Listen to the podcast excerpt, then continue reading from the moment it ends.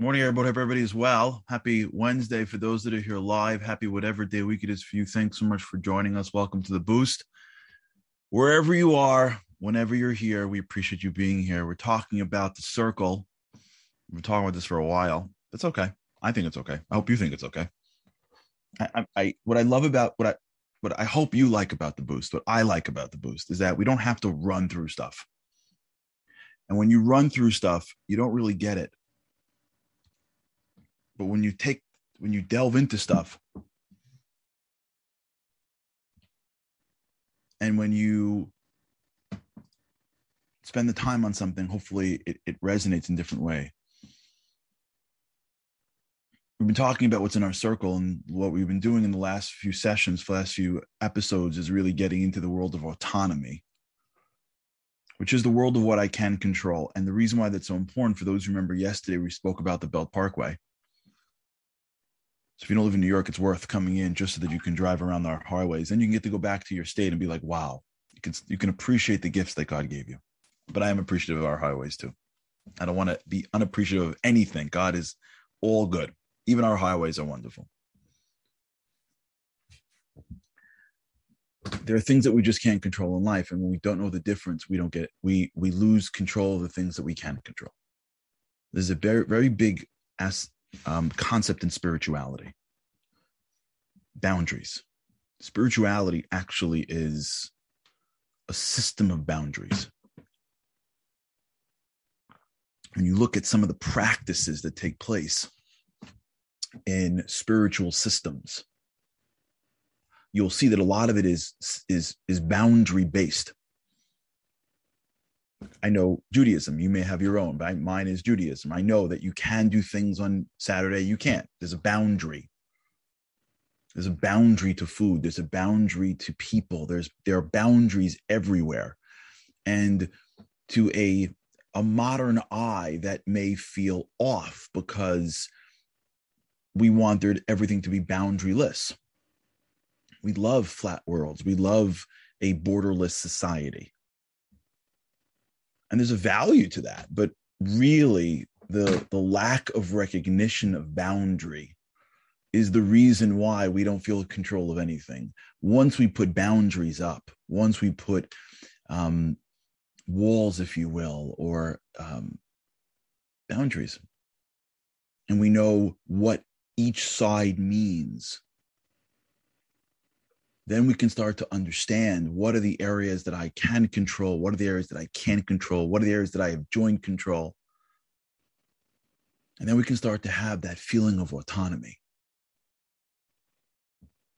Yeah, you can have a borderless world, but you're not going to have any national pride. If you look at when God took the Jews out of Egypt, yeah, he could have made one people looking exactly the same. He didn't. He made tribes he knows that that could have led and it did lead to some level of jealous jealousy of envy but that was built in the system because boundaries are important. Kids need structure they need boundaries. Marriages need boundaries. Jobs need boundaries.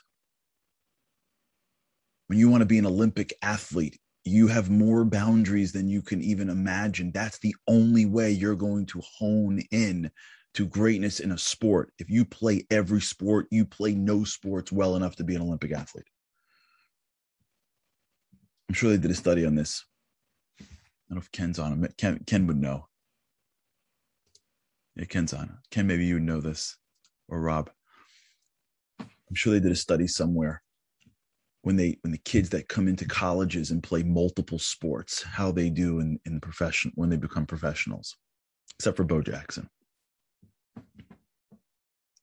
boundaries, knowing what we can and can't control, and not only knowing it in general, knowing it in specific. That's the game of autonomy. When you're having a conversation with your friend, with your child, with your spouse, being aware mid conversation of that which I can't control, but I'm trying to assert control over somebody else. I can feel it I can't control them. Anyone who's raised a child, you know that at some point you say, because I'm your father. You know why? Because I'm your mother. That's why. Anyone ever say that? You know why you can't go? Because of this, because you don't understand? Because I'm your mother. That's how it works. Right? Anyone have that? What is that? What does that mean? It means I don't I, I I'm controlling you. And I'm done trying to like get you to get it. So it's appropriate when the kid's four years old and like wants to do something. It's not appropriate when the kid's 18. And really, if you sat down for an hour on the couch and really explained out the thinking, he would get it. But like you're exhausted and you're both watching something, or you're tired from the day. I don't know. And the kid's annoying you. Enough. You're not going out with your friends because I told you so. Because I told you so. Because I'm your mother. That's how it works. When you can have your own family, then you can make your own rules. You're in my house, you follow my rules, you can't go. Anybody? That's if we if we can talk it through, a breakdown of boundaries. Because I think I can control you at 18 or at 16. I can't. I'm asserting control over you. Now, it could be that you don't get it. Fine. There needs to be respective parents. Absolutely. But I can't control your brain. So what I can control is the respect maybe or the the attention you'll give me maybe or I can at least since I'm in charge I can garner a certain amount of of time with you because I'm still in charge. So I can use it to persuade and convince and understand. But I'm not talking like I got this. Just let's be straight. Don't think, oh, Charlie figured this out. Charlie figure it out. I'm just stating problems. I'm not saying I have solutions. Just like you. We're all the same. The breakdown of control is the only control I really have over you is a few minutes for you to pay attention for a few years of your life. That's about it. Maybe when you're little, now, I can use that time to share with you philosophy, to share with you thinking, to, to influence you in the way I see the world, or I can just assert control. But in the assertion of control, if you can just stick with, if you guys are with me, I've stepped over the boundary. And by stepping over the boundary, by forcing, now I have lost what I have, which is the ability to influence. Happens in school all the time. Happens with religion all the time. For those who have any relationship to religion, there's tons of stories where some religious figure will say, because God wants you to. And he'll be like, I don't understand. Like, can you put your hand down? He'll be like, no, I just don't understand. This whole God thing's really complex. Like, I don't figure. Yeah, God's complex. I'm not saying every teacher has to stop the session. I got it. You know what I'm saying? Like within reason. But the idea that you can assert God on people through fear and trepidation, that that is a breakdown, if you will, of barriers. Okay, little, whatever. And the, when you break down the barriers, now you lose the control to influence, to inspire, to engage. We're always playing this game we're always living in this area in between. Look at the conflicts that take place in countries. It's always about territory. Territorial disputes. Look at the, the what took. Well, look at what's going on in, in, in the Middle East. Is it my country? Is it your land? What is that gray area? And when you're in that gray area, that gray area is where the disputes all lie. The gray area of the boundaries of control in our lives. The talmud says that if you look too closely into your prayers it leads to some level of this this heart disenheartment the hard word disheartenment? How could that be? And the answer it gives is if you're trying to every time you pray like follow to see if when it got answered you're just you're you're going to be disheartened you, you don't know how the thing works. You're breaking the boundary. So, so much of our lives is this game. Now, everything we're talking about, mastery, connectedness, this isn't like black and white. You don't just roll in and be like, oh, I got this. This is life. This is how you play the game of life. You don't just roll into Yankee Stadium and start swinging. You practice every single day of your career if you want to be a Hall of Famer. Every single day. The best players are taking hundreds of pitches in batting practice. The best basketball players are on the courts hours before the game, shooting hundreds of shots. They've been doing this every day of their lives. They never stop. You never stop practicing your craft ever until you retire. If you are alive, you never stop practicing this craft. We don't put this into place and set it and forget it. That's not the game called life and then get on with like other things like work. Work works for us. We don't work for work.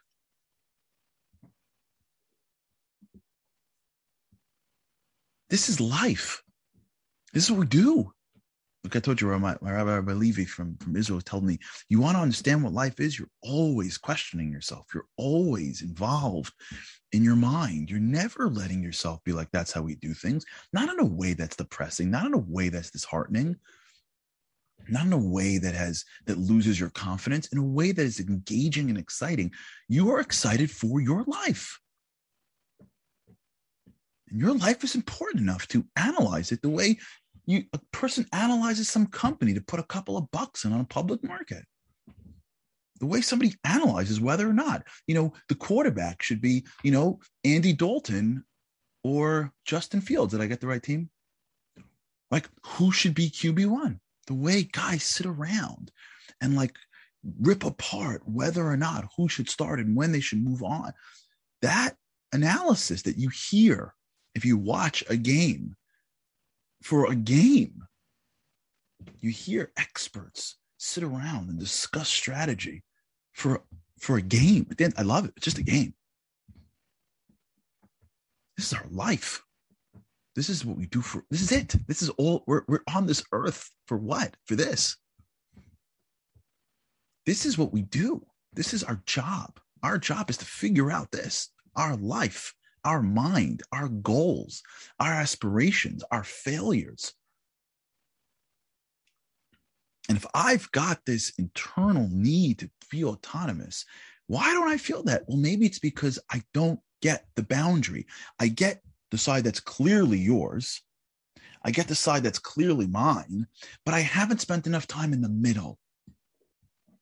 I know I can't lock you in your room. I get that but I haven't figured out that I can't force you either.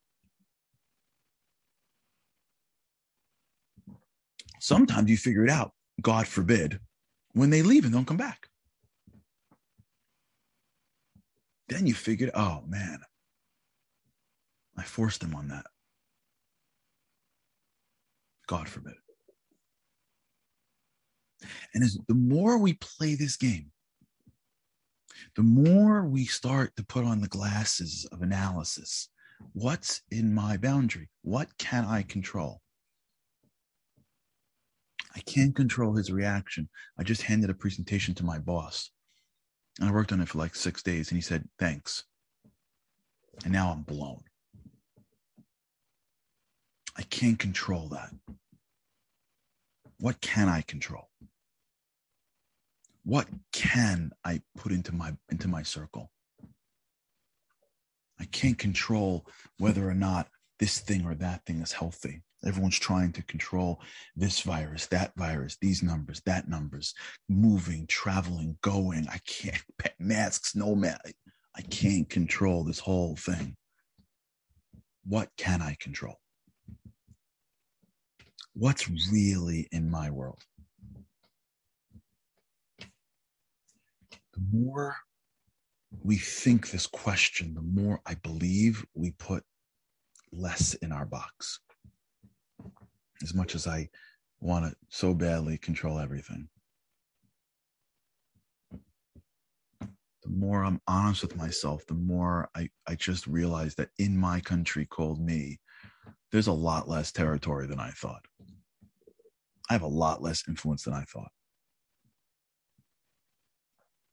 There are other competing interests all around me and they just don't listen. You ever have that with somebody where you've put in weeks of time to convince them and influence them and help them, and they just don't listen. And it's so clear to you. And it's so much better for them. They just have to listen and they don't listen. You know why? Because you can't control them. The more we live in this space, and the more we become okay with that which I can and can't control, it doesn't take away from our goals. It doesn't take away from that which we want to remember. This is we we're not messing with mastery right now, and we're not messing with auton- with connectedness right now. We still want to have we still have big goals in life, and we still want to help and connect to lots of people. What, we, what we're learning, this part of the game is once I understand what's really in my world, then I can put all of my attention on that. Maybe then I can be excellent at that. Once I understand that I can't control my teenager, maybe then I'll put all of my efforts into being influential. And I change my strategy. I can never rely on because I said so. once I stop using God as the the heavy, if you will,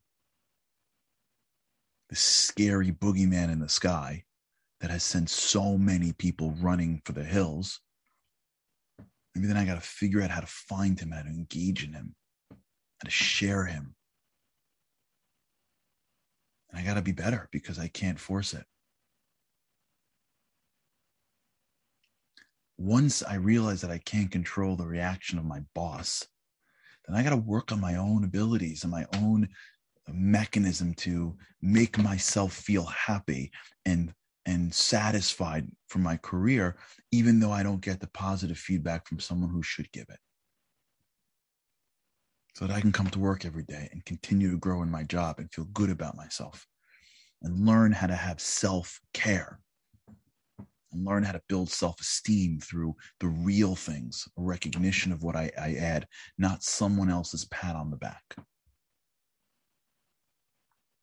This is the work of the famous rabbi, Rabbi Salanter, who said, and he was one of the most influential rabbis of, of you know, the previous era.